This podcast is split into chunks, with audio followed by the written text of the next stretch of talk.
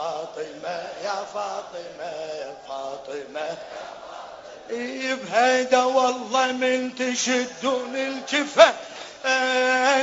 خاف يلجم هالكسر أم الحسن. خاف يلجم هالكسر أم الحسن عالدموع عيونها وصفة غفان. بتنبينا وتنسطر بعيونها بتنبينا وتنسطر. آه فاطمة يا فاطمة فاطمة فاطمة يا فاطمة إي فاطمة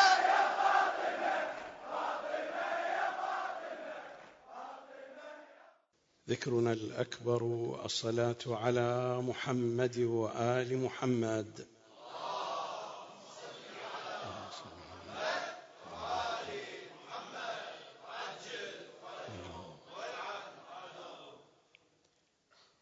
يا زهراء. بسم الله الرحمن الرحيم.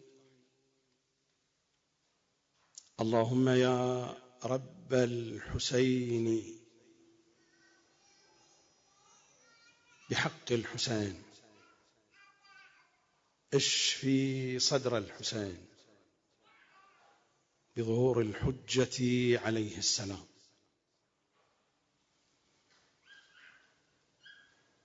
سؤال يوجه لي أينما توجهت هذه الأيام ووعدت الكثيرين أن أجيب عليه. أجعل حديثي في هذه الليلة جوابا على هذا السؤال.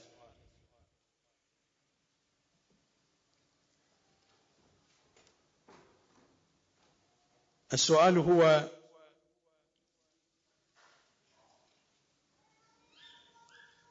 هل أن موت ملك السعودية أعني عبد الله.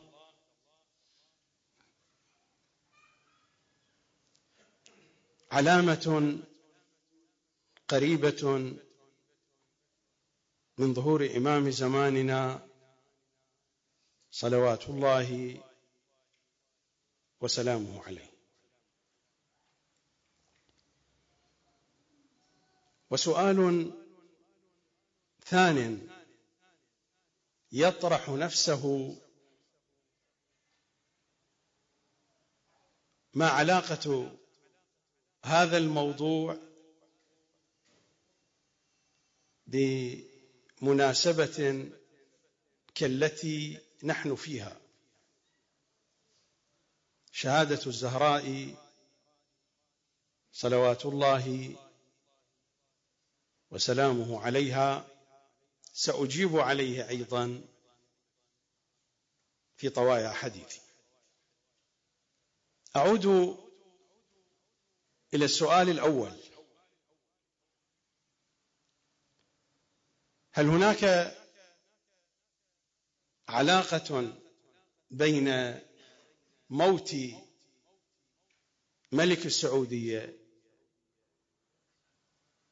وبين ما يشير إلى قرب ظهور إمامنا صلوات الله وسلامه عليه. سمعت إجابات في وسائل الإعلام لهذا السؤال لكنني أجدها ليست كافية وليست واضحة. لذا سأجيب على هذا السؤال في هذه الليلة بقدر ما أتمكن. قبل أن أشرع في الجواب على السؤال هناك مقدمة قصيرة مقدمة موجزة. أهم العلائم التي نستطيع من خلالها أن نعتقد أو أن نطمئن إلى قرب ظهور إمام زماننا صلوات الله وسلامه عليه أهم هذه العلائم هو السفياني وهذا شيء واضح في كلماتهم الشريفة. السفياني العلامة الأوضح.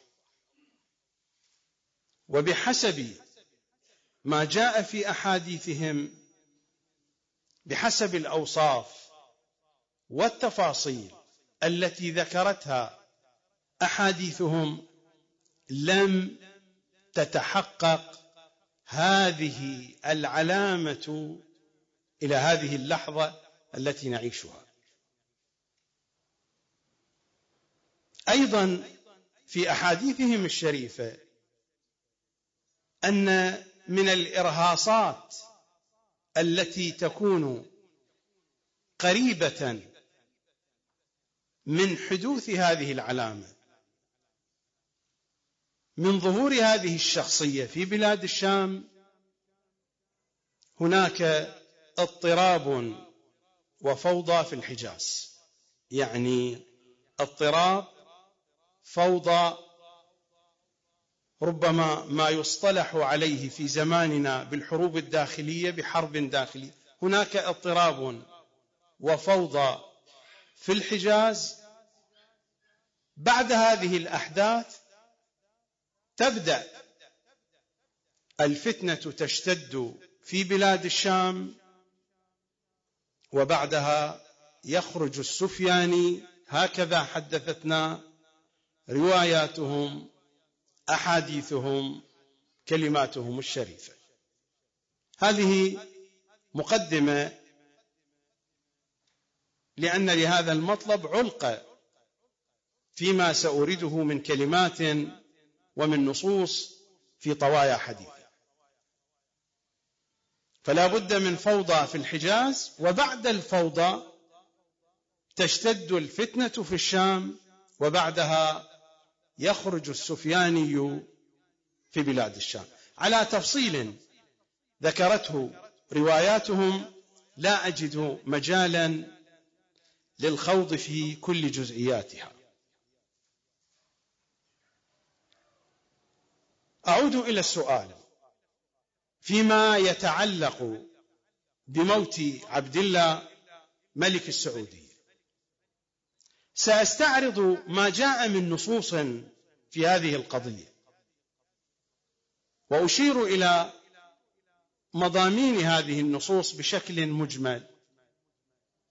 وأترك مجالا أيضا لحكم المتلقي وما يستطيع أن يستشفه من هذه المضامين. هناك كلام يدور في الوسط الشيعي من أن حديثا ورد عنهم صلوات الله عليهم عن ملك يحكم الحجاز اسمه اسم حيوان وبعده يأتي أخوه اسمه عبد الله. فإذا مات يكون ظهور الإمام قريبا بعد هذه العلامة. هذا النص هذا المضمون لم يرد في الكتب الشيعية بحسب اطلاعي بحسب تتبعي لم يرد هذا النص في كتب الحديث الشيعية. لا أصل له لا وجود له. هذا لا يعني أن هذا المضمون لم يكن قد ورد عنهم أنا لا أنفي هذا المضمون لكن أقول هذا المضمون ليس موجودا في كتبنا الحديثية. الكتب التي هي مجامع الحديث عن أهل بيت العصمة هذه الكتب خلية من هذا الحديث. كتاب واحد لمؤلف معاصر. مؤلف معاصر على قيد الحياة. هذا الكتاب عنوانه مئتان وخمسون علامة إلى ظهور المهدي صلوات الله وسلامه عليه. كما قلت مؤلف الكتاب معاصر السيد محمد علي الطباطبائي. الكتاب طبع سنة 1999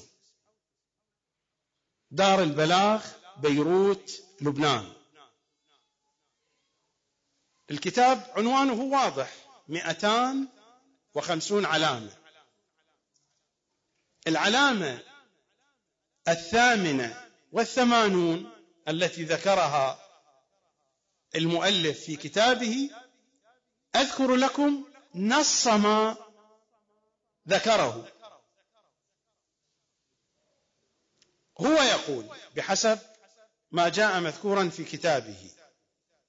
عن مسند أحمد بن حنبل عن النبي صلى الله عليه وآله. بحسب ما يذكره مؤلف هذا الكتاب لا أنا الذي أقول لأنني ابتليت كثيرا. حين أنقل النصوص يقال عني بأنني أنا الذي قلت. المؤلف في كتابه يقول هكذا عن مسند أحمد بن حنبل عن النبي صلى الله عليه وآله يحكم الحجاز رجل اسمه اسم حيوان. إذا رأيته حسبت في عينه الحول من البعيد. وإذا اقتربت منه لا ترى شيئا في عينيه. يخلفه أخ له اسمه عبد الله. ويل لشيعتنا منه أعادها ثلاثا. يعني النبي بحسب ما ينقل هو. ويل لشيعتنا منه. أعادها ثلاثا. بشروني بموته أبشركم بظهور الحجة ثم يعلق هو. يقول عن أحد الفضلاء المطلعين. يعني المؤلف صاحب هذا الكتاب لم ينقل هذا الكلام عن المصدر الذي ذكره. وقال بأنه في البداية عن مسند أحمد بن حنبل عن النبي لكنه في النهاية ماذا قال؟ قال عن أحد الفضلاء المطلعين. يعني هو نقل هذا الكلام بشكل شفهي عن شخص هو وصفه لم يذكر اسمه. قال عن أحد الفضلاء المطلعين نقل هذا الكلام شفاها عن شخص وهذا الشخص هو أخبره بأن هذا الحديث الذي نقله عن النبي موجود في مسند أحمد بن حنبل. هذا المضمون قطعا في مسند أحمد بن حنبل الآن الموجود ليس موجودا. وأنا مطلع على أكثر من نسخة على عدة نسخ. منها طبعات معاصرة ومنها طبعات في عقود سابقة. زمانا لا وجود لهذا الكلام ولا وجود لهذا النص ولا وجود لهذا الخبر في مسند ابن حنبل. فضلا عن أن مسند ابن حنبل لا توجد فيه مثل هذا النوع من الأحاديث. الكتاب بكله. الكتب بشكل عام محرفة. التحريف طال الكتب بشكل عام. خصوصا كتب المخالفين حرفت حتى الكتب الشيعية طالها التحريف. لكن نسبة التحريف في كتب المخالفين أكثر بكثير من التحريف الذي طال الكتب الشيعية. فهذا الحديث أو هذا المضمون أو هذا الخبر أو هذا المعنى لا وجود له في كتاب أحمد بن حنبل. النسخ الآن المتوفرة الموجودة إن كان في المكتبات العلمية أو في أسواق الكتب. لا يوجد هذا المضمون في كتاب ابن حنبل. فضلا عن أن الحديث نفس الحديث فيه عجمة واضحة. من له ذوق بأدب العربية واضحه العجمة. أنا هنا لا أريد أن أشير إلى مواطن العجمة والخلل الأدبي في الحديث. بالنتيجة الرواة يحق لهم أن ينقلوا المضامين. ليس ممنوعا على الراوي أن ينقل المضمون بالتعبير الذي يستطيعه إن كان يحافظ على المعنى. لا يوجد إشكال كبير ولكن حديث لا يعرف مصدره فقط مضمون ينقل شفاها والمصدر غير معروف من أين جاء هذا الخبر من أين جاءت هذه الرواية؟ لا بد من التوقف عندها لأن كتبنا الحديثية لم تكن قد أوردت هذا الخبر كما قلت قبل قليل. هنا قاعدة عقلية قاعدة ذوقية. عدم الوجدان لا يدل على عدم الوجود. يعني حينما الآن تفقد شيئا في هذا المكان وتبحث فلا تجد ذلك الشيء. لا يعني أن هذه الحاجة التي فقدتها ليست موجودة. عدم الوجدان لا يدل على عدم الوجود. قد تكون هناك أشياء موجودة ولكننا حين نبحث عنها لا نجدها. هذه قضية طبيعية في الحياة. سميها قضية عقلية سميها قضية ذوقية قضية حكمية سميها ما شئت. هذا المضمون أنا شخصيا سمعت به يتردد في المجالس الشيعية. أعتقد في السبعينات في نهايات السبعينات أيام حينما كان خالد بن عبد العزيز كان ملكا للسعوديه وكان فهد بن عبد العزيز كان وليا للعهد آنذاك في نهاية السبعينات. لكنني لم أعثر على هذا النص مع تتبعي في الكتب التي تتناول هذه المضامين إن كان الكتب المطبوعة الكتب المخطوطة الصادرة باللغة العربية باللغة الفارسية مع تتبع الواسع للكتب وللأحاديث التي تتناول موضوع الإمام صلوات الله وسلامه عليه. لم أعثر على هذا الحديث في الكتب الشيعية فقط الكتاب المعاصر الذي أشرت إليه وهو أيضا لا ينقل عن مصدر مشخص. وما ذكره من مصدر وهو مسند أحمد. بن حنبل لا يوجد في هذا الكتاب هذا الحديث وربما كان موجودا وحذف لا ندري لكن بالنتيجة هذا الحديث ليس له من أثر أو عين في المصدر المذكور.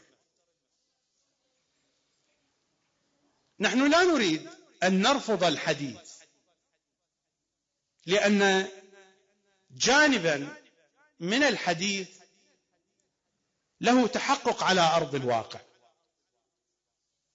هناك جانب من الحديث هناك من حكم الحجاز وكان له اسم من أسماء الحيوانات وجاء بعده أخوه بنفس الاسم الذي ذكر في هذا الخبر. لا نتعامل مع هذا النص على أنه قطعا من حديث أهل البيت. معلومة تنبؤ من التنبؤات. يكون الحكم فيها للواقع.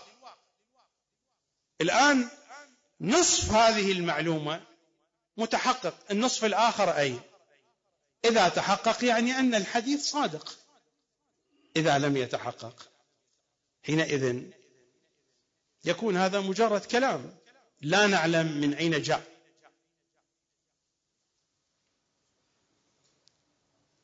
يضاف إلى هذا. أنا قلت سأمر على جميع المعطيات التي وصلت إليها يدي. كتاب اسمه المفاجأة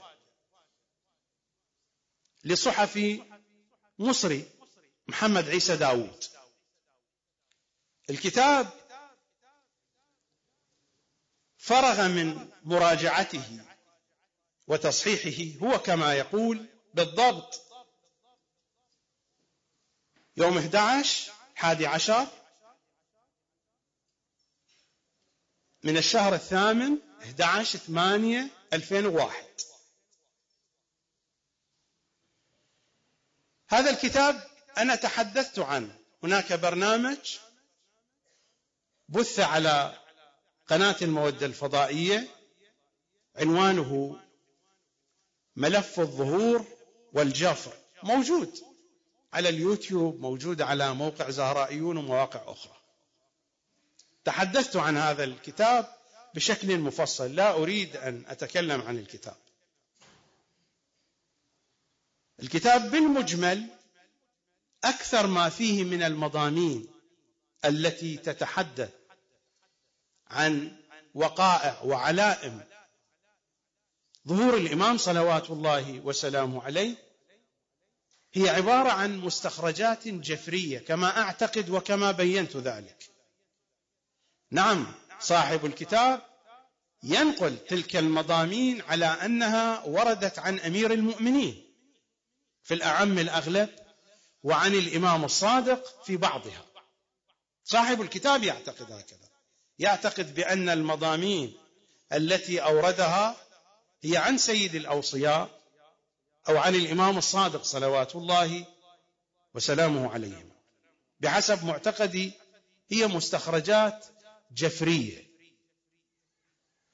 ولا أريد الحديث هنا عن المستخرجات الجفرية. هي ليست نصوصا أخذت بشكل مباشر عنهم صلوات الله عليه من جملة الأشياء التي ذكرها في هذه المستخرجات الجفرية ذكر كلاما عن منطقة الخليج عن حكومات دول الخليج. أشير هنا فقط إلى ما يتعلق بالسعودية باعتبار الحديث عن هذا الموضوع. من جملة هذه المستخرجات الجفرية والتي يعتقد صاحب الكتاب بأنها أقوال لأمير المؤمنين للإمام الصادق. يتحدث عن العلائم القريبة من ظهور الإمام صلوات الله عليه. يقول ويختلف آل دوسة. وهذا في المستخرجات الجفرية موجود حتى في روايات أهل البيت. موجود بعض الأسماء يقدمون حروف يؤخرون حروف. حتى في تنبؤات نوستر دامس من اطلع على تنبؤات نوستر دامس أو بعض المتنبئين الصينيين أو غيرهم. هذه الظاهرة موجودة في قضية إعادة تركيب الأسماء تقديم وتأخير في الحروف. في رواياتنا في بعض الأحيان حين يتحدث الإمام عن عمر يقول عن رمى. تقديم وتأخير. موجود هذا في الرواية. ويختلف آل دوسع فنجد الحروف المتأخرة صارت في أول الكلمة. الحرف الرابع صار أولا. والحرف الثالث صار ثانيا. أرجع الحرف الثالث إلى محله. والرابع إلى محله. آل دوسة إذا أرجعت الحروف آل سعود. ويختلف آل دوسة فيما بينهم. موجود في نص آخر في نفس الكتاب يتحدث عن آل دوعس. ويتحدث عن أن زوال ملكهم علامة قريبة من ظهور الإمام صلوات الله وسلامه عليه. هذا ما هو كلامي ولا كلام منقول عن كتبنا الحديثية. مؤلف مصري سني معروف محمد عيسى داود. والكتاب موجود موجود في الأسواق كتاب المفاجئة فيتحدث عن آل دوعس النص الذي أشرت إليه قبل قليل آل دوسة في مكان آخر آل دوعس يصفهم بهذا الوصف أنهم يملكون ذهبا. هو يقول هذا كلامهم كلام الأمير. لكنني أقول هذه مستخرجات جفرية. يقول يملكون ذهبا.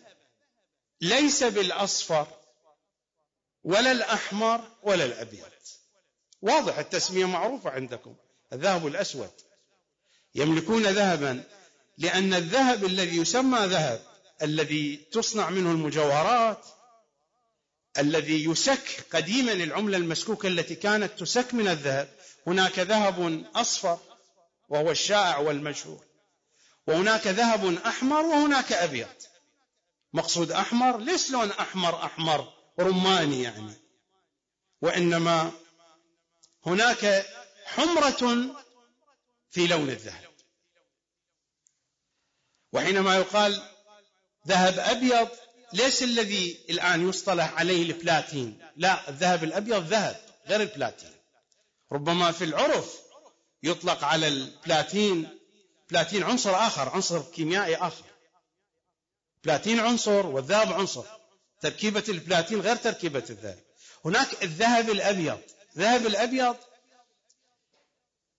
تميل صفرته إلى لون البياض وكأن بياضا خالط الصفرة. ذهب الأحمر كذلك. على أي حال لا أريد الخوض في هذه التفاصيل.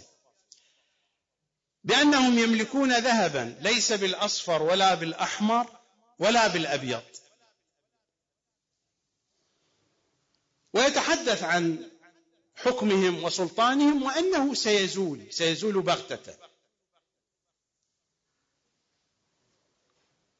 أعود إلى النص الذي أشرت إليه قبل قليل. ويختلف آل دوسع. يختلف آل دوسع فيما بينهم. ويقع ملكهم وقوع فخارة من يد لاه ساه أو من يد ساه الله. ويقع ملكهم وقوع فخارة. فخارة يعني شيء مفخور شيء من الطين وفخر بالنار. هذا المقصود من الفخارة. ورد عندنا في الروايات قارورة. في روايات الأئمة أن بني فلان هكذا يزول ملكهم. الرواية قالت بنو فلان. كيف يزول ملكهم؟ كرجل يحمل بيده قارورة. القارورة هي الفخارة أو شيء زجاجي شيء قابل للكسر. كرجل يحمل بيده قارورة وهو غير ملتفت. يقول الإمام فتقع من يده فيقول ها! الرواية هكذا تقول. فيقول ها! لأن القضية جاءت مفاجئة. أعود إلى المستخرج الجفري في كتاب المفاجأة لمحمد عيسى داود. ويختلف آل دوسع فيما بينهم ويقع ملكهم وقوع فخارة من يد ساه الله.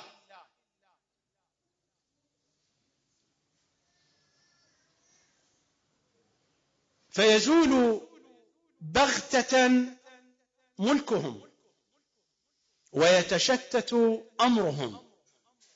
ويستمر فيقول ويخرج فارس آل سفيان بالأكاذيب وترتفع راية اليمان مسارعة بعده عما قريب. ويستمر الكلام. هذا المضمون الذي جاء في هذه المستخرجات الجفرية هو قريب أيضا من الكلام الذي جاء مذكورا في كتاب مئتان وخمسون علامة الكلام الذي نسب إلى مسند ابن حنبل وليس موجودا فيه. لكن مضامين ترون أن المضامين متقاربة. في كتبنا الحديثية في روايات أهل بيت العصر صلوات الله وسلامه عليهم أجمعين. رواية واضحة وصريحة بهذا الخصوص جاءت في كتاب الغيبة للشيخ الطوسي. في كتاب غيبة الطوسي يحدثنا أبو بصير وهو من الأسماء اللامعة المعروفة في أصحاب إمامنا الصادق صلوات الله وسلامه عليه في أصحاب إمامنا الباقر. أبو بصير يحدثنا عن الإمام الصادق. فيقول سمعت الصادق صلوات الله وسلامه عليه يقول ماذا يقول؟ من يضمن لي موت عبد الله أضمن له القائم صلوات الله وسلامه عليه من يضمن لي موت عبد الله أضمن له القائم صلوات الله وسلامه عليه. ثم يقول الإمام الصادق إذا مات عبد الله أبو بصير ينقل الحديث الإمام مستمر في الحديث. إذا مات عبد الله لم يجتمع الناس بعده على أحد. ولم يتناهى هذا الأمر دون صاحبكم إن شاء الله. ويذهب ملك السنين ويصير ملك الشهور والأيام. قلت أبو بصير يسأل الإمام قلت يطول ذلك؟ قلت يطول ذلك؟ قال كلا. الرواية أيضا إذا أردنا أن ندخل في تفاصيلها ليست فيها قرائن واضحة جدا تشير إلى أن عبد الله الذي ذكر في الرواية هو حاكم يحكم الحجاز. لا يوجد في الرواية هذا المعنى. ربما قد يكون هو حاكم في الحجاز لكن نحن وألفاظ الرواية الرواية لا يوجد فيها ما يشير إلى أن عبد الله الذي تحدثت عنه الرواية هو في الحجاز. أنتم سمعتم الرواية ولا يوجد أي أثر فيها. وحتى لو سلمنا بأن الرواية تتحدث عن الحجاز فهذا الاسم اسم عبد الله على طول التاريخ يستعمل بكثرة. قد يكون الحديث عن شخص مضى عن هو هذا الذي توفي أو عن شخص سيأتي. لا توجد قرائن إنما هو تمني نحن نتمنى ذلك. هي الأمنيات. وإلا لا توجد قرائن في هذه الرواية تشير إلى ذلك. هذه أوضح رواية عندنا.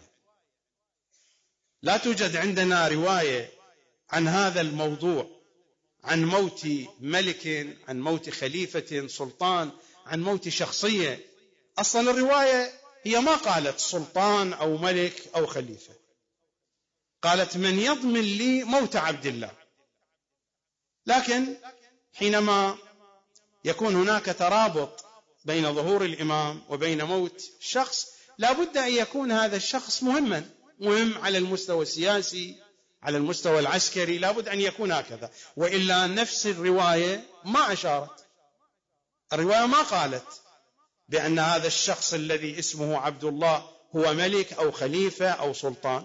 لكن الشيء المنطقي بما أنه هناك ترابط بين حدث وفاته وبين حدث الظهور فلا بد أن تكون هذه الشخصية شخصية مؤثرة. في البعد السياسي في البعد الاجتماعي في البعد الاقتصادي على الأقل.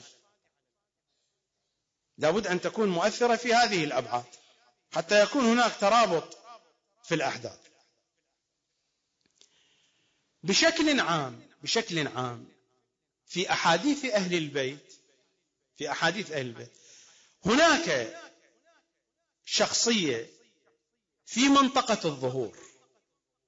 وحين أتحدث عن منطقة الظهور أعني الجزيرة العربية يعني السعودية اليمن عمان دول الخليج العربي زائدا العراق زائدا إيران زائدا تركيا زائدا الشام لبنان فلسطين سوريا والأردن.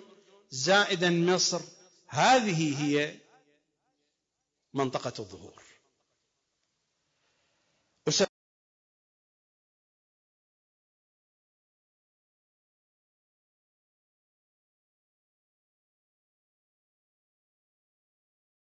بمنطقة الظهور لأننا إذا أردنا أن نرسم خارطة تحدثت عنها الروايات في الإرهاصات الأولى لظهور الإمام وحتى في النواة الأولى لدولة الإمام هي في هذه المنطقة التي أشرت إليها.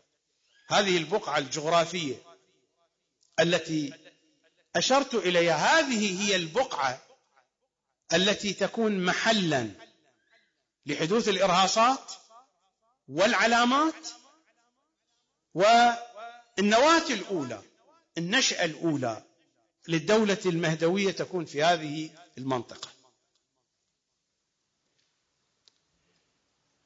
في أحاديث أهل البيت بشكل عام هناك شخصية في هذه المنطقة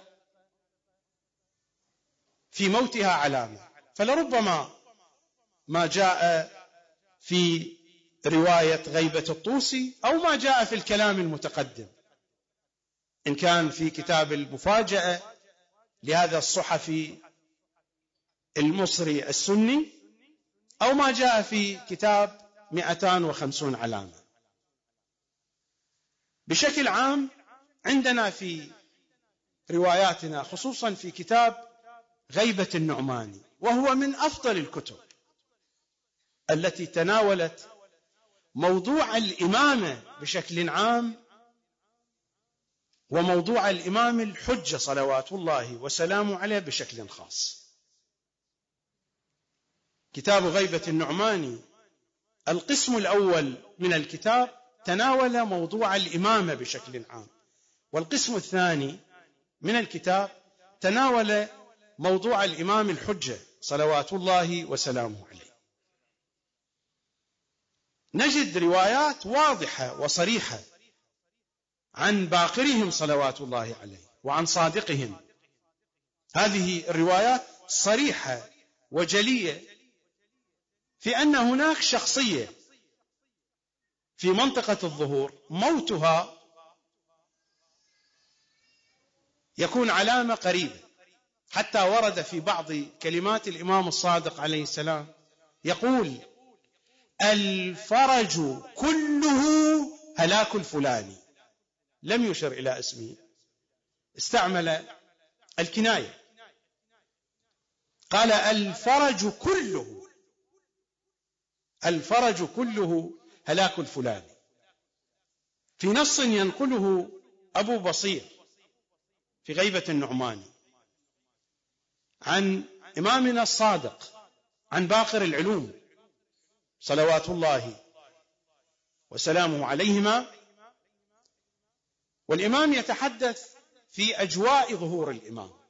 الرواية طويلة أشير إلى موطن الحاجة منها. ماذا يقول الإمام؟ يقول ولا يكون ذلك. لا يكون الظهور. ولا يكون ذلك حتى يختلف سيف بني فلان. هناك شخصية تموت وبعد هذه الشخصية هناك فتنة واختلاف. هذا واضح في روايات أهل بيت الأصل. يحدث في منطقة الظهور. الروايات لم تشخص ذلك بالدقة. لكن هناك قرائن ممكن من خلال هذه الرواية من خلال هذه الرواية ممكن أن نجد قرينة أن الإشارة إلى الحجاز. ماذا يقول إمامنا الباقر صلوات الله عليه؟ ولا يكون ذلك حتى يختلف سيف بني فلان وتضيق الحلقة. تضيق الحلقة هذا التعبير ربما المتبادر الأول من هذا التعبير في الأدب العربي هو شدة البلاء. أقول ضاقت الحلقة علي يعني اشتد البلاء علي. ضاقت الحلقة على فلان أو على الأمة الفلانية يعني اشتد البلاء عليها. ولكن قد يكون لها معان أخرى. ليس بالضرورة أن ينحصر المعنى بهذه الصورة. لا يكون ذلك حتى يختلف سيف بني فلان وتضيق الحلقة. ربما المراد من ضيق الحلقة هو ضيق حلقة الظهور. ألا يقال مثلا هناك الدائرة الغذائية الجسم البشري هناك مجموعة من المواد الغذائية. تشكل دائرة الغذاء الكاملة. تعبير اصطلاحي. تعبير اصطلاحي. تعبير جعلي اعتباري. ألا يقال مثلا دائرة الحركة الاقتصادية. هناك مجموعة عوامل بمجموعها تكمل الدائرة الاقتصادية لبلد من البلدان. وتضيق الحلقة ربما المراد من الحلقة حلقة الظهور يعني تتقارب تتقارب الأمور. على أي حال ليس مهما الوقوف عند هذه الكلمة. لا يكون ذلك حتى يختلف سيف بني فلان وتضيق الحلقة. ويظهر السفياني ويشتد البلاء. اشتداد البلاء. لذلك قلت بأن ضيق الحلقة ربما لا يراد منه معنى اشتداد البلاء لأن الرواية ذكرت اشتداد البلاء. ولكن قد يكون ضيق الحلقة هو شدة البلاء واشتداد البلاء أكثر بعد ظهور السفياني هذا المعنى يمكن أن يرد. وتضيق الحلقة ويظهر السفياني ويشتد البلاء. ويشمل الناس موت وقتل. يلجؤون فيه إلى حرم الله وحرم رسوله صلى الله عليه وآله. فلربما يكون الحديث هنا عن الحجاز. اشتداد الموت والقتل يلجؤون إلى حرم الله وحرم رسوله. حرم الله وحرم رسوله أين؟ في الحجاز. لا أريد أن أذهب بكم بعيدا الروايات كثيرة والتفاصيل كثيرة. المجمل الذي أخلص إليه من هذه المضامين التي تناولت القضية التي جاء بخصوصها السؤال. كل هذه المضامين النتائج المبنية عليها احتمالية. لا يستطيع أحد أن يقطع بأي مضمون من هذه المضامين التي مرت علينا. سواء الكلام الذي نقلته من كتاب مئتان وخمسون علامة أو الكلام الذي نقلته من كتاب المفاجأة أو حتى النصوص التي نقلتها من كتاب غيبة الطوسي وغيبة النعماني وسائر المصادر الأخرى. كل هذه المضامين النتائج التي يمكن أن نستخلصها احتمالية. يمكن أن تكون يمكن أن لا تكون.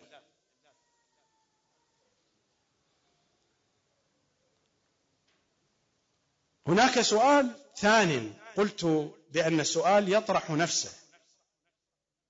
ما علاقة هذا الموضوع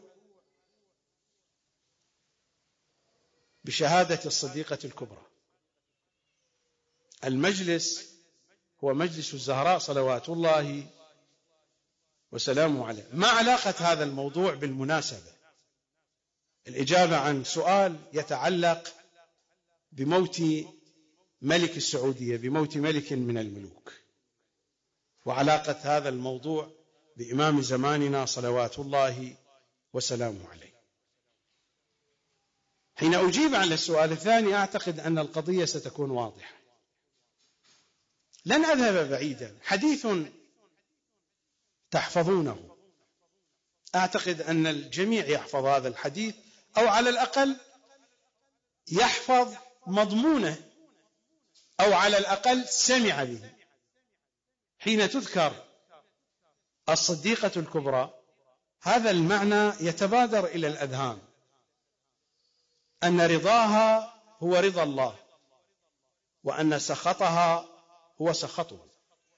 أعتقد هذا المضمون من بديهيات ومن أوليات المضامين التي تتبادر إلى الذهن الشيعي إلى الأذهان الشيعية.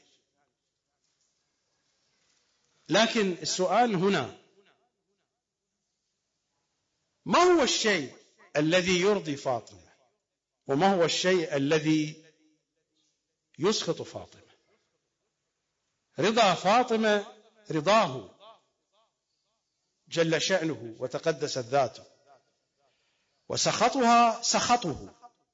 ما هو الشيء الذي يرضي فاطمة؟ ما هو الشيء الذي يسخط فاطمة؟ ما هو الميزان؟ الميزان ما هو؟ هل القضية هكذا تخرصية أو ظنية؟ أو أنه لا بد من وجود ميزان؟ هل الميزان في رضا فاطمة وفي سخطها؟ الصلاة والصيام؟ هل هو هذا الميزان؟ الحج والزيارة. الصدقة وإعانة المحتاج. صلة الرحم وحسن الخلق. هذه المضامين جميلة. لا يستطيع أحد أن يشكل عليها. هل رضا فاطمة هو في هذه الأمور؟ قطعا هذه الأمور ترضي فاطمة. هذه الأمور تريدها فاطمة ولكن الميزان هو هذا.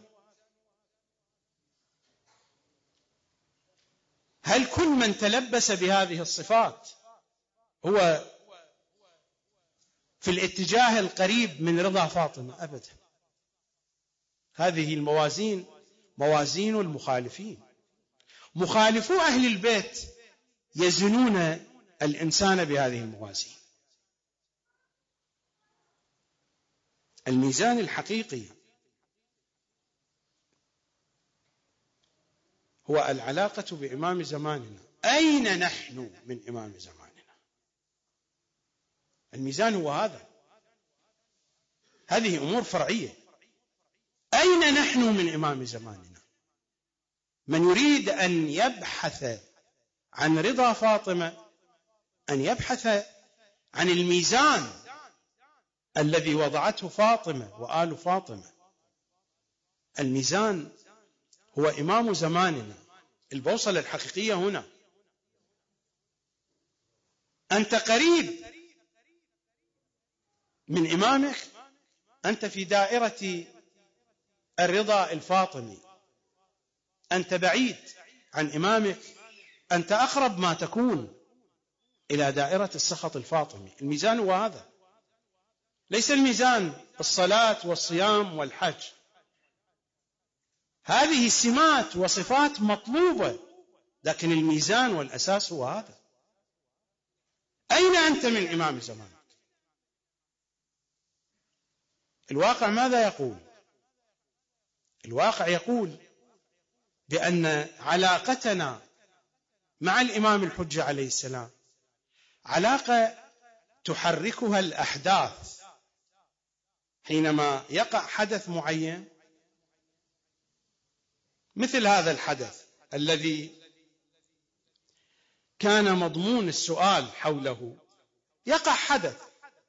يقع حدث سياسي حدث اجتماعي قضية علمية معينة إلى غير ذلك. تغيرات. في هذه الحياة تبدلات. حين يقع الحدث تبدأ الماكنة الشيعية تتحدث عن إمام زماننا صلوات الله وسلامه عليه. يعني الأحداث هي التي تحرك القلوب. ليست القلوب بذاتها هي متحركة متوجهة إلى الإمام صلوات الله وسلامه عليه.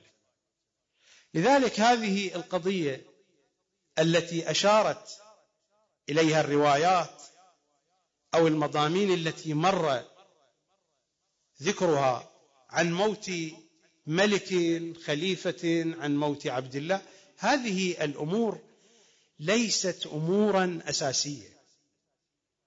العلامات بشكل عام بشكل عام محكومة بقانون البداء يمكن أن لا تكون. هناك فارق كبير بين أن تنتظر الإمام وبين أن تنتظر العلامات. الآن الموجود على أرض الواقع هو انتظار العلامات. انتظار الإمام شيء وانتظار العلامات شيء آخر. حين تقع العلامة يكون الحديث والاهتمام بالعلامة أكثر. قد يجد الشيعي مبررا لذلك. يقول إنما نحن نهتم بالعلامات لأجل الإمام. قد يجد هذا التبرير ولكن هذا التبرير ليس حقيقيا. لو يذهب يبحث في داخل خلجات نفسه في طوايا تفكيره يجد أن الانتظار للعلامات وليس للإمام. ويجد أن الاهتمام بالعلامات وليس بالإمام. لو كان الاهتمام بالإمام لسعى الشيعي إلى معرفة إمامه. أهم قضية تحدثت عنها كلمات المعصومين صلوات الله وسلامه عليهم أجمعين. أهم قضية هو السعي إلى معرفة إمام زماننا صلوات الله وسلامه عليه. والسعي إلى معرفته لا يأتيك هكذا وأنت جالس. أي قضية في الحياة حتى لو كانت بسيطة تحتاج إلى سعي وإلى تهيئة وإلى عمل. أي قضية من القضايا في حياة الإنسان؟ حتى القضايا البسيطة. تحتاج إلى تخطيط تحتاج إلى وقت تحتاج إلى متابعة تحتاج إلى اهتمام. وأي قضية لها أصولها لها طرقها. وأي قضية لها اختصاصاتها. لا تؤخذ الأمور هكذا جزافا.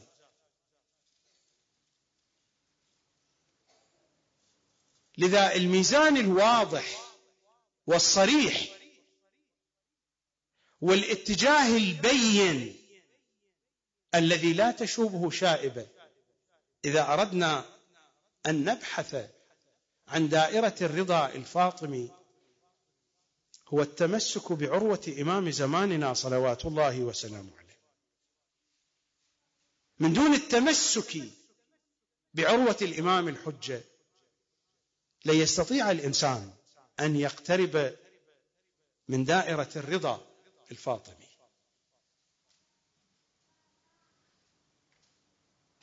وبشكل موجز بشكل موجز لا أريد أن أذهب بكم بعيدا في مصطلحات أو أسماء كتب ومصادر. لا أريد أن أذهب بكم بعيدا. مفاتيح الجنان كتاب متوفر في كل البيوت الشيعية. في كل مسجد في كل حسينية في كل مزار في كل مركز في كل مكان. وفي أكثر البيوت هناك أكثر من نسخة.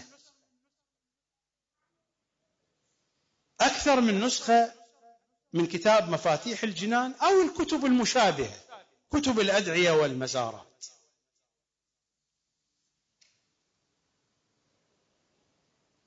وهناك باب فيه زيارات الإمام الحجة والأدعية المرتبطة به صلوات الله وسلامه عليه. وهي لا تشكل قسما كبيرا من مفاتيح الجنان بالمناسبة. مجموعة صفحات موجودة فيها زيارات وأدعية. مضامينها تدور في فلك وفي فناء إمام زماننا صلوات الله وسلامه عليه. أنا لا أقول تقرأ لأجل التعبد والزيارة تقرأ لأجل الاطلاع عليها. اقرأوا هذه الأدعية. واقرأوا هذه الزيارات.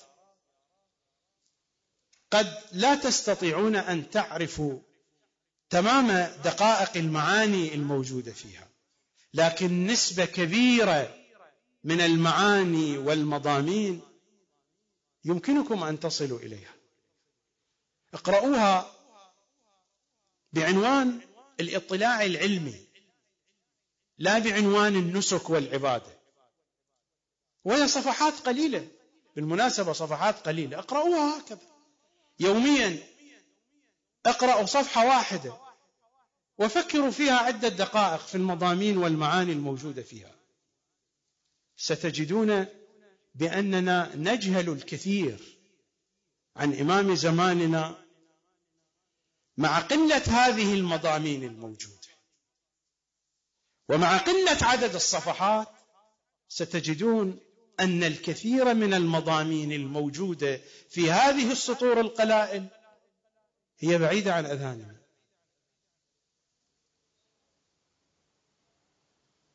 لذا قلت قبل قليل بأن الانتظار الموجود في الواقع الشيعي هو انتظار للعلامات. بل قد يذهب الأمر إلى أكثر من ذلك. للذين ينشغلون بالروايات من أمثالي قد ننتظر السفياني ونحن لا نشعر بذلك. لا أقصد ننتظر السفياني لأجل نصرته وإنما من كثرة الاهتمام بالعلامات يتحول الاهتمام من الاهتمام بالإمام إلى الاهتمام بالعلامات. وأهم هذه العلامات هو السفياني ويبقى البحث عن السفياني والسؤال عن السفياني والتدقيق في هذه المسألة وفي عين الوقت هي غفلة عن الإمام صلوات الله وسلامه عليه. المطلوب الأساس المطلوب الأول هو العلاقة مع الإمام. وهذه العلامات لو تحققت هي بمثابة علامات المرور في الطريق. والذي يعرف الطريق لا يحتاج إلى العلامات. الذي يعرف الطريق لا يحتاج إلى العلامات. العلامات في طريق السير الذي يسير في هذا الطريق يوميا يحتاج إلى العلامات. لا يحتاج إلى العلامات. الذي يحتاج علامات الطريق هو المبتدئ الذي جاء أول مرة في هذا الطريق. علامات الظهور هي علامات مرور مع أنها قد لا تكون ثابتة قد لا تكون صحيحة. قد لا تكون صحيحة لا من جهة أنها وردت عن الأئمة أم لم ترد. قد لا تكون صحيحة على أرض الواقع لأنها محكومة بقانون البداء. يعني قد تكون العلامة في الطريق ولكن الاتجاهات تغيرت علامة قديمة. هذه وقع البداء فيها أيضا. حينما تسير أنت في الطريق وتجد علامة ولكن الجهات المسؤولة عن الطرق نسيت هذه العلامة القديمة. لابد أن تغير. حدثت تغيرات في الطريق هذا والبداء علامات الظهور هي علامات مرورية على الطريق وخاضعة لقانون البداء يمكن أن تتغير. العلاقة يجب أن تكون مع ذات الإمام صلوات الله وسلامه عليه لا مع العلامات. والاهتمام يكون بالإمام صلوات الله وسلامه عليه. ومن كان قلبه منيرا بمعرفة الإمام كما يقول باقر العلوم وهو يحدث أبا خالد الكابلي من خواص أصحابه. يقول له يا أبا خالد لنور الإمام في قلوب المؤمنين أنور من هذه الشمس المضيئة. من كان قلبه منيرا لا يحتاج إلى العلامات. كما قلت قبل قليل بأن الذي يسير في طريق هو طريق بيته يعرفه. غاديا رائحا. هل يحتاج إلى علامات المرور؟ لا يحتاج إلى علامات المرور. يحتاج إلى خارطة. يحتاج إلى جهاز الإرشاد. لا يحتاج. الذي يحتاج ذلك هو الذي دخل الطريق جديدا. وحتى الذي دخل الطريق جديدا. هدفه في هذا الطريق أن يصل إلى غايته لا أن يصل إلى العلامات. العلامات مجرد إشارات تنفعنا للتوضيح والإيضاح في بعض الحالات بشكل مشروط. لو تحققت هذه العلامات لو كانت واضحة عندنا وضوحا تاما وإلا العلاقة الصحيحة لا بد أن تكون مع الإمام صلوات الله وسلامه عليه. وهذا المضمون أنت أنت تقرأه في سورة الفاتحة يوميا في صلاتك تقرأه. أنت تبدأ بالتسمية وتقر بأن كل شيء يبتدئ بسم الله. وتصف الذات الإلهية بالرحيمية والرحمانية. ثم تحمده. ثم تشير إلى عقيدتك بالمعاد. مالك يوم الدين.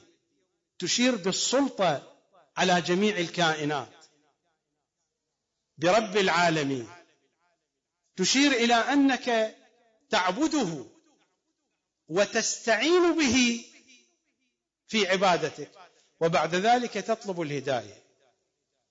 أكان ذلك ضلالا. أليس بعد كل هذا؟ تقول اهدنا الصراط المستقيم. هي معرفة الإمام. هذه علامات التي سبقت اهدنا الصراط المستقيم. هذه علامات للإيمان. أما الإيمان الحقيقي هنا في الصراط المستقيم. الهداية الحقيقية هنا. يعني إذا تدبرت في مضمون الآيات الأولى من سورة الفاتحة مجموع مجموع الدين الإسلامي موجود في هذه الآيات الأولى. عقيدة التوحيد المعروفة لدينا موجودة في القسم الأول. من سورة الفاتحة. وبعد ذلك أنت تطلب الهداية. اهدنا الصراط المستقيم. أكان ذلك ضلالا؟ لم يكن ذلك ضلالا. تلك علامات تلك فروع. الحقيقة هنا في الصراط المستقيم. والصراط المستقيم هو الإمام المعصوم. صلوات الله وسلامه عليه. وهذه القضية على طول الكتاب الكريم. كل شيء هو يدور في فناء المركز في فناء النقطة النقطة التي هي الأولى والأخيرة وهو الإمام صلوات الله وسلامه عليه. أعتقد أن السؤال الثاني أيضا اتضحت إجابته. ما علاقة هذا الموضوع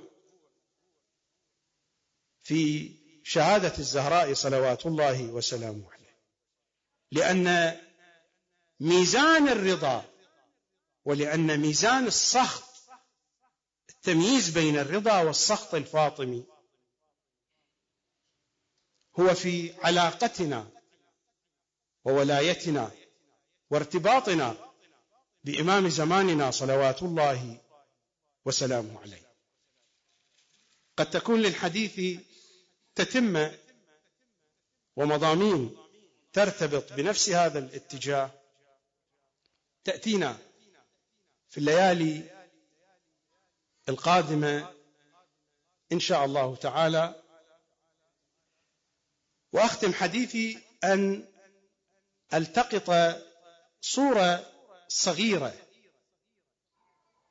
لقطة أخذها مما حدثتنا كتب السير كتب التاريخ كتب الروايات عن الذي جرى على أم الحسن والحسين صلوات الله وسلامه عليهم أجمعين. صوره مختصرة ولكن هذه الصورة المختصرة تحدثك عن جانب مما جرى على سيدة النساء. اسم يتردد في ظلامة فاطمة. قنفذ هذا الاسم يتردد في ظلامة فاطمة صلوات الله وسلامه عليها. في كتاب سليم ابن قيس رضوان الله تعالى عليه يحدثنا عن أمير المؤمنين وكان جالسا العباس بن عبد المطلب وآخرون من خاصته وجاء ذكر ما قام به عمر في قضية دعوته للولاة والعمال وناصفهم أموالهم. قضية معروفة مذكورة في كتب التاريخ. لا أريد الخوض في تفاصيلها. الوالي الوحيد الذي تركه ولم يفرض عليه ضريبة المناصفة هو قنفذ. العباس ابن عبد المطلب يسأل الأمير أنه ما الذي دفع بعمر أن فرض المناصفة على جميع ولاته ولم يفرض المناصفة لم يأخذ نصف أموال قنفذ. الرواية في كتاب سليم بن قيس أن الأمير تدافعت دموعه قال فعل هذا لأنه عرف له عرف له الفضل. أي فضل؟ عرف له الفضل لما قام به مع فاطمة. من ضربها وإهانتها وتعذيبها. النص المذكور في أحداث الواقعة التي حدثت أن قنفذ رجع إليها بعد أن خرجت من البيت. قطعا متى خرجت من البيت؟ تعرفون أنتم بعد أن حصرت بين الباب والجدار ونبت المسمار في صدرها وأسقط المحسن والتفاصيل التي تعرفونها. بعد ذلك خرجت.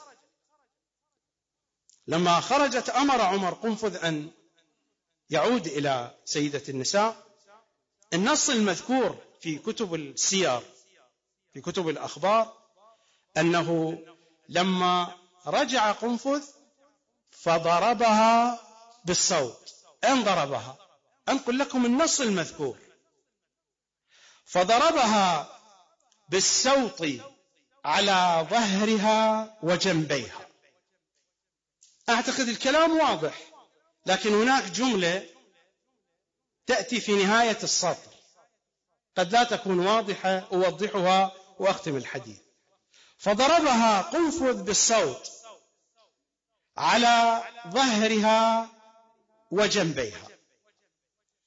يستمر السطر ماذا يقول؟ إلى أن أنهكها. ضربها بالصوت على ظهرها وجنبيها أعتقد لا تحتاج إلى شرح تعرفون هذا الكلام. لكن هذه العبارة ربما تكون غير واضحة. ربما تسمعون بها أو تقرؤون العبارة ولا تفهمون. لا تتوجهون إلى معناها. فضربها بالصوت على ظهرها وجنبيها إلى أن أنهكها. أنتم رأيتم وترون أيضا على شاشات التلفزيون على اليوتيوب على الإنترنت رأيتم مقاطع كيف أن البعثيين كانوا يضربون المعتقلين من شيعة أهل البيت. كيف يضربونهم رأيتم كيف تتم عملية الضرب؟ يضربونهم على ظهورهم على خواصرهم على جميع أجزاء أبدانهم. يضربونهم يضربونهم يضربونهم. بعد ذلك أنتم لاحظتم أن المضروب من كثرة الضرب يقع على الأرض يكاد أن يفقد الوعي. هذا هو الإنهاك. يقال ضرب هذا الشخص حتى أنهك. الذي جرى على فاطمة هو هذا. هذا معنى أنه ضربها قنفذ بالصوت على ظهرها وجنبيها إلى أن أنهكها. أنهكها يعني أنها سقطت سقطت على الأرض. سقطت لا تستطيع القيام. ضربت على ظهرها. لذلك إمامنا الصادق يقول إنها ماتت من الضرب. رواية في كامل الزيارات إنها ماتت من الضرب ضربها على ظهرها وجنبيها. أقول أين النخوة العربية؟ لا وجود. مصطلحات فارغة. أين الصحابة الكرام؟ لا وجود. هم بحضورهم ضربت. أين الأمة المرحومة؟ تسميات فارغة. لكنني أقول أين بقية الله التي لا تخلو من العترة الهادية والبضعة الزهراء أمك قد قضت قرح الفؤاد وضلعها مكسور أدرك أدرك تراتك أيها الموتور. اللهم يا رب الحسين بحق الحسين. اشفي صدر الحسين. بظهور الحجة عليه السلام. أسألكم الدعاء جميعا. وصلى الله على سيدنا ونبينا وإمام أئمتنا محمد وآله الأطيبين الأطهرين.